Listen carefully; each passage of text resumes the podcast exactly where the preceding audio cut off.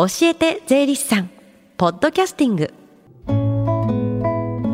時刻は11時21分です。FM 横浜ラブリーで近藤沙耶香がお送りしています。教えて税理士さん。このコーナーでは毎週税理士さんをお迎えして私たちの生活から切っても切り離せない税金についてアドバイスをいただきます。担当は東京地方税理士会川崎北支部上田誠さんです。よろしくお願いします。お願いします。さあ今この時間教えて税理士さんの電話相談会が行われてるんですよね。はい。朝10時から税に関する電話相談会が行われています。2月21日までは毎週火曜日午後1時までやっています。確定申告のことや日頃疑問に感じている税のことお気楽にお問い合わせください。教えて税理士さん出演した税理士や今後出演予定の税理士が回答させていただきます。この後午後1時までつながる電話番号です。045-315-3513 045-315-3513です。先週は医療費控除の注意点についてでしたが今日はどんな話題でしょうか？はい実は私はですね国税庁での確定申告時期の電話相談に毎年参加させていただいていますが、はい、年々スマートフォンに関する確定申告についての相談が増えてきております、うん、そこで今回はスマートフォンで申告をというテーマでお話しさせていただきたいと思います。スマートフォンで申告ができることは聞いたことがあるんですけどもパソコンでの申告と申告範囲は違うんですか？あそうですね。あのスマートフォンで確定申告のできる範囲として年々増えてきており給与所得や一時所得雑所得すべての所得控除住宅ローン控除などだけではなく昨年からは特定口座の株式の譲渡損益配当金や譲渡株式の譲渡損失の前年分繰越もスマートフォンで確定申告ができるようになりました。上場株式の譲渡もスマートフォンで申告できるんですねはいそうですねあの今年ですね令和4年分の確定申告から事業所得や不動産所得の方が提出する青色申告決算書と収支内訳書もスマートフォンで申告できるようになりました。うん今年から青色申告決算書がスマートフォンで申告できるんですね。おっしゃるとりです。あの青色申告で電子申告をすると控除額が多いんですよね。そうですね。あのスマートフォンで電子申告した場合はパソコンで電子申告した場合と同様に事業所得の方や事業的規模と認められる原則戸建ての貸付が5棟以上。アパートやマンションの貸付が10室以上の不動産所得の方が青色申告で貸借対照表を作成した場合は青色申告特別控除が65万円となります。ちなみに紙で申告して提出すると青色申告特別控除額は55万円となります、うん、青色申告の方が賃貸対処表を作成しない、まあ、方がねそういった方たちが作成しない場合っていうのはどうなるんですか？はい。あの青色申告の方が貸借対照表を作成しない事業所得の方の場合や事業的規模と認められない不動産所得の方の場合は青色申告特別控除は10万円となります、うん、ただし白色申告をした場合ですね。白色申告した場合は青色申告特別控除がゼロとなります。なるほど。じゃところで今年から変わる改正点ってありますか？はい。今年の確定申告令和4年分から副業などした場合の雑所得が2年前ですね令和2年の売上が1000万円を超えた場合は消費税の申告だけではなく、うん、収支内訳書の提出が必要となりました、うん、また令和2年の売上が300万円を超えると領収書などの保存が必要となりました、うん、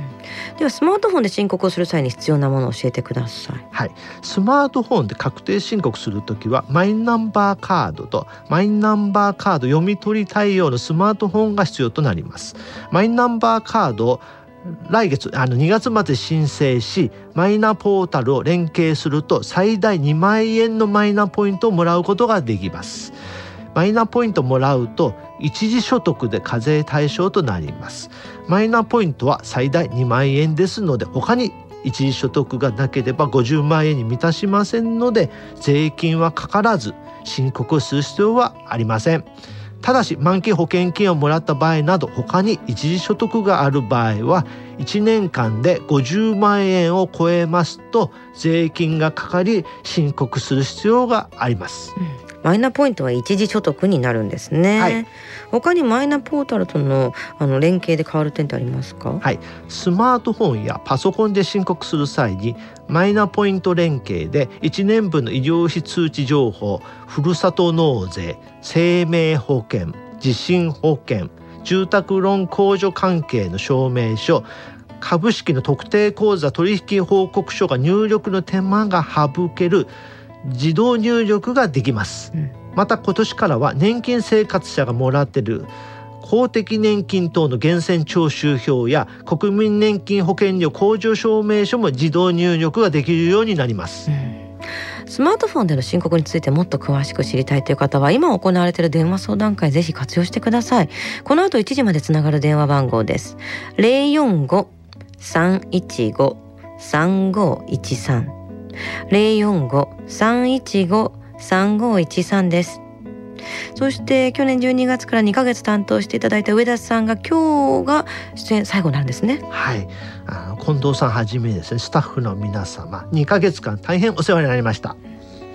今回もですね昨年に引き続いて番組内でリスナーの皆様からさまざまな質問を受け付け回答させていただきました。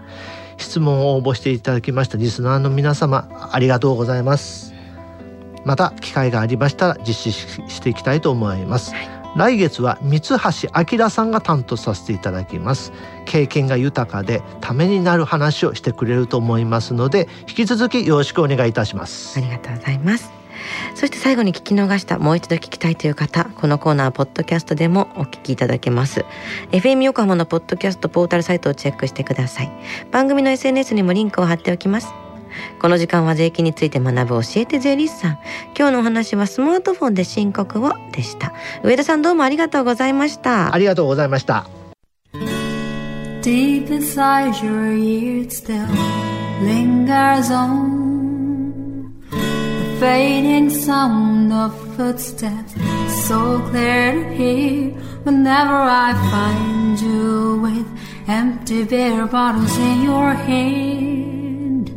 I see someone four years old staring back at me. Once you told me you don't know who you are. There are pieces of you lost somewhere along the way. You've been searching hopelessly in a wrong place. Cause they have always been with you from the very start. So many years you haven't been yourself. For many years you've struggled with your own shadow. And now you slowly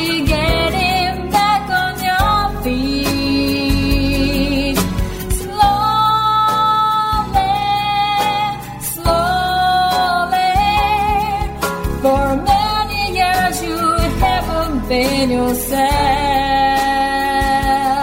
So